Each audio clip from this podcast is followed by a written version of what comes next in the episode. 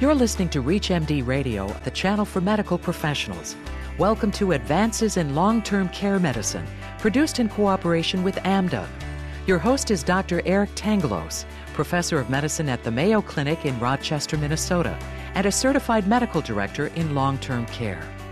How do collaborative regulations for physicians and nurse practitioners vary from state to state? And how can caregivers best share responsibility to provide quality care to patients? Joining us to discuss nurse practitioner protocols and collaboration in long term care is Dr. Deborah Bakerjian, Assistant Adjunct Professor at the University of California, San Francisco, and President of Jerry Health Solution.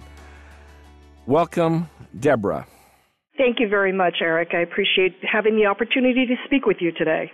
We are delighted to have you with us, and we want to talk about the physician nurse practitioner collaborations in long term care settings.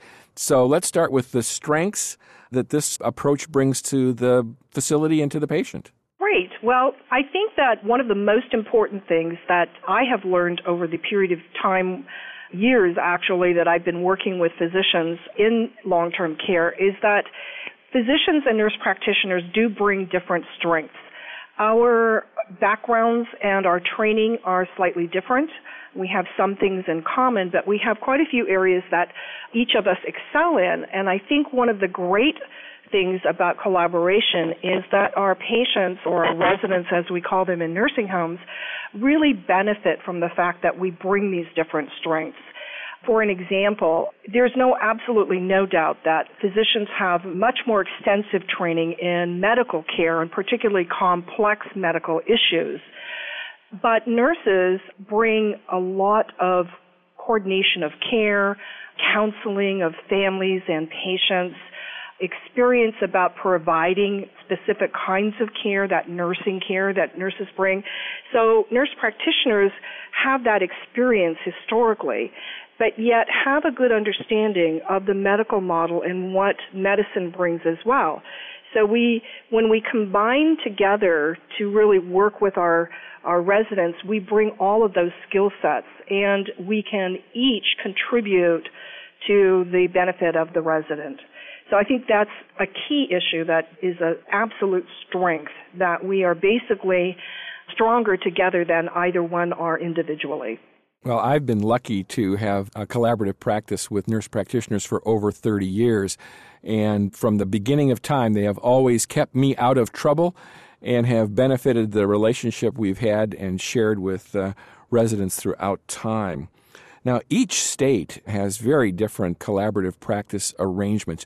You want to go into some of the differences and maybe even which ones you like the best or which ones you think benefit patient care the best. Sure. It's absolutely true that nurse practitioner practice is regulated at the state level.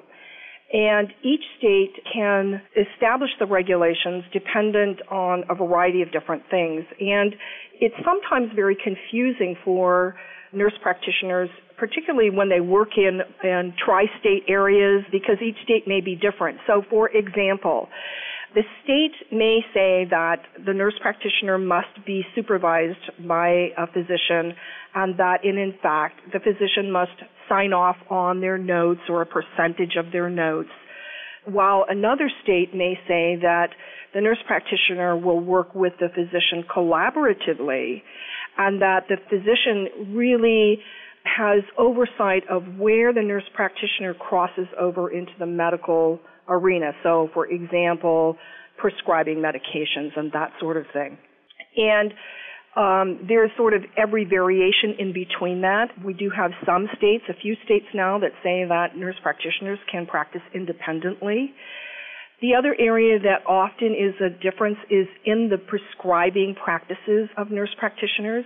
Some states do not allow it at all or in a very limited manner, while other states allow nurse practitioners to prescribe medications to include pain medications that are controlled by the DEA. So there's again a wide variety across states and sometimes what happens is that that practice becomes confusing to not only the nurse practitioner but to the physician who's collaborating with the nurse practitioner. It makes some sense certainly to have regulations around that, but I think it would be in all patients' best interest if those regulations were consistent across all states. And frankly, the less restrictive the regulations are, the more versatility we have in forming a collaborative practice that takes advantage over both the physician's strengths and the nurse practitioner's strengths. So I think, you know, it makes sense that we have some guidelines about how to do this, but less restrictive guidelines are probably better for all of the parties involved in it because it allows the team to establish a work practice that works best for both of the parties to benefit the patient.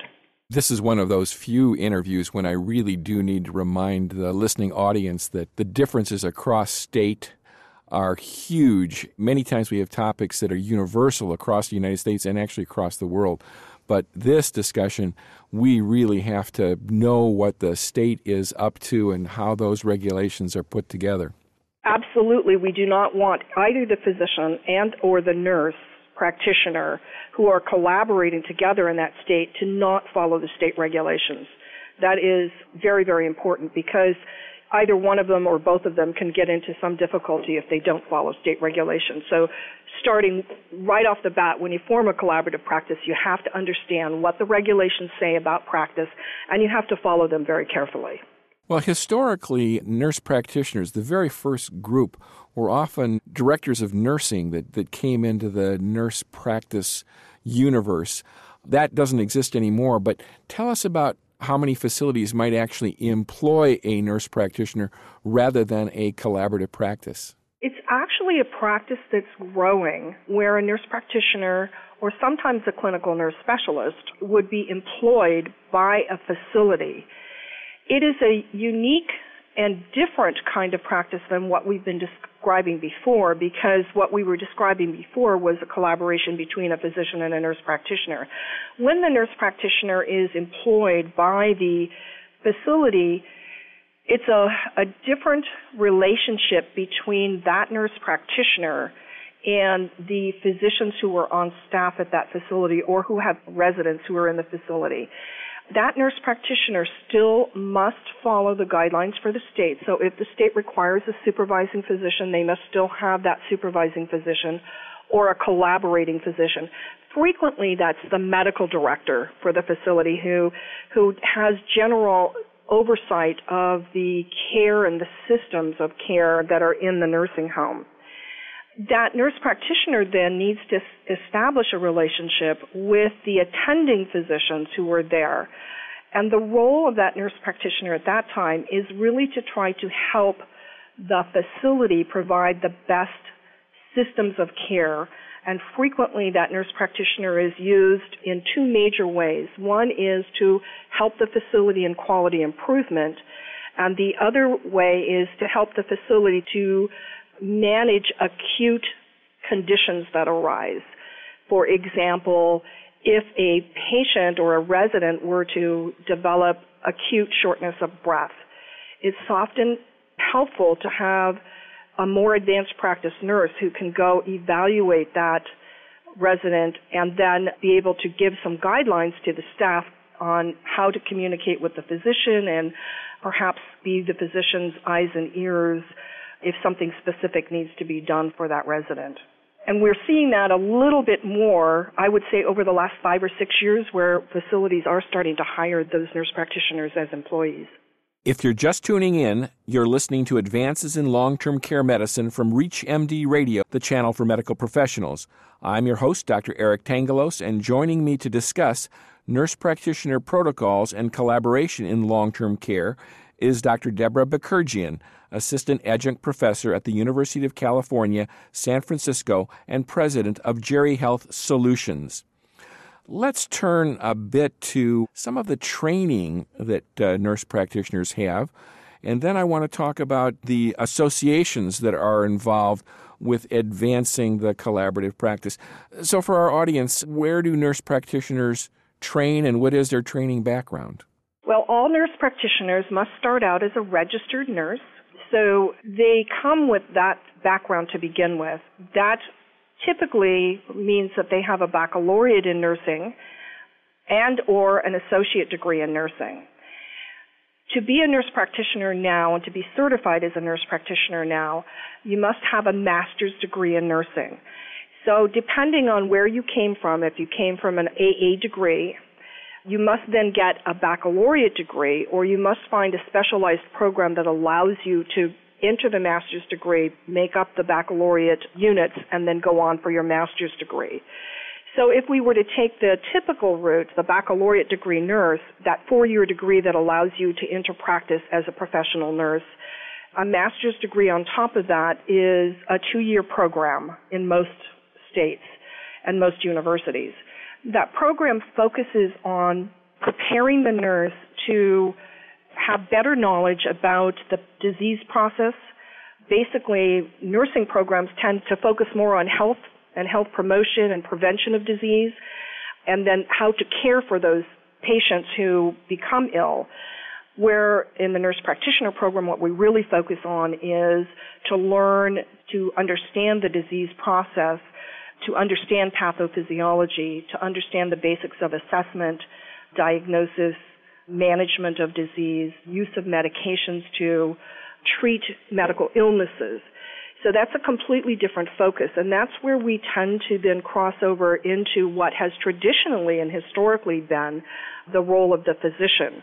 And Eric, as you know, this really came about because of the tremendous shortage of primary care physicians in the United States a situation where there was a real need because so many physicians were training to be specialists in the various different areas of medicine and left a little bit of a void then in primary care, a, a situation that we still have to this day. Well, one of your professional organizations is the Gerontological Advanced uh, Practice Nurses Association, and I think they work fairly well with AMDA. Can you talk a little bit about where the job growth and the opportunities are still going to happen? Certainly. We are very appreciative of AMDA's willingness to work with us so well over the last couple of years, and particularly in this area of collaborative practice. We've done quite a bit of work with AMDA on trying to delve into some of the issues, particularly as we spoke of earlier, related to the different state regulations, but to find common ground about what makes a good collaborative practice. We just did a co-presentation at the AMDA conference around best collaborative practices, and it was really a great experience. What we're seeing is moving forward is having even a greater opportunity for collaborative practice. What we can do as a team is to use the best of the knowledge and capability of each team member. So for example, a physician in an area where there's a shortage of care. And frankly, nursing homes is one of those areas where we don't have enough primary care providers who are trained in geriatrics, who have good knowledge about the issues around older adults as well as the issues that are unique to nursing home care. So when we have a physician who is good at that and our medical directors who have that kind of training are excellent, then we team up with maybe two, three, or even four nurse practitioners as a team. We have the ability to have a much further reach in providing the care that these older adults need. So that's certainly an area that is still growing.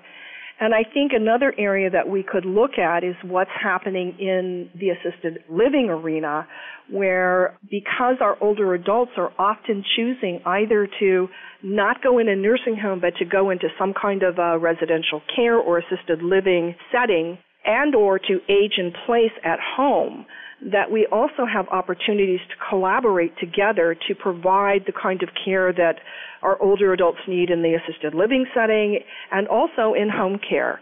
There's many, many different collaborative opportunities that we can look forward to as we face this issue that we have now of more and more older adults as the baby boomers age, so to speak. Well, I'd like to thank my guest, Dr. Deborah Bakerjian. Deborah, thank you very much for being our guest this week on Advances in Long Term Care Medicine. Thank you, Eric, for this opportunity. You have been listening to Advances in Long Term Care Medicine from ReachMD Radio, the channel for medical professionals. Advances in Long Term Care Medicine is produced in cooperation with AMDA. For more information about this or any other show, please visit ReachMD.com, which now features on demand podcasts.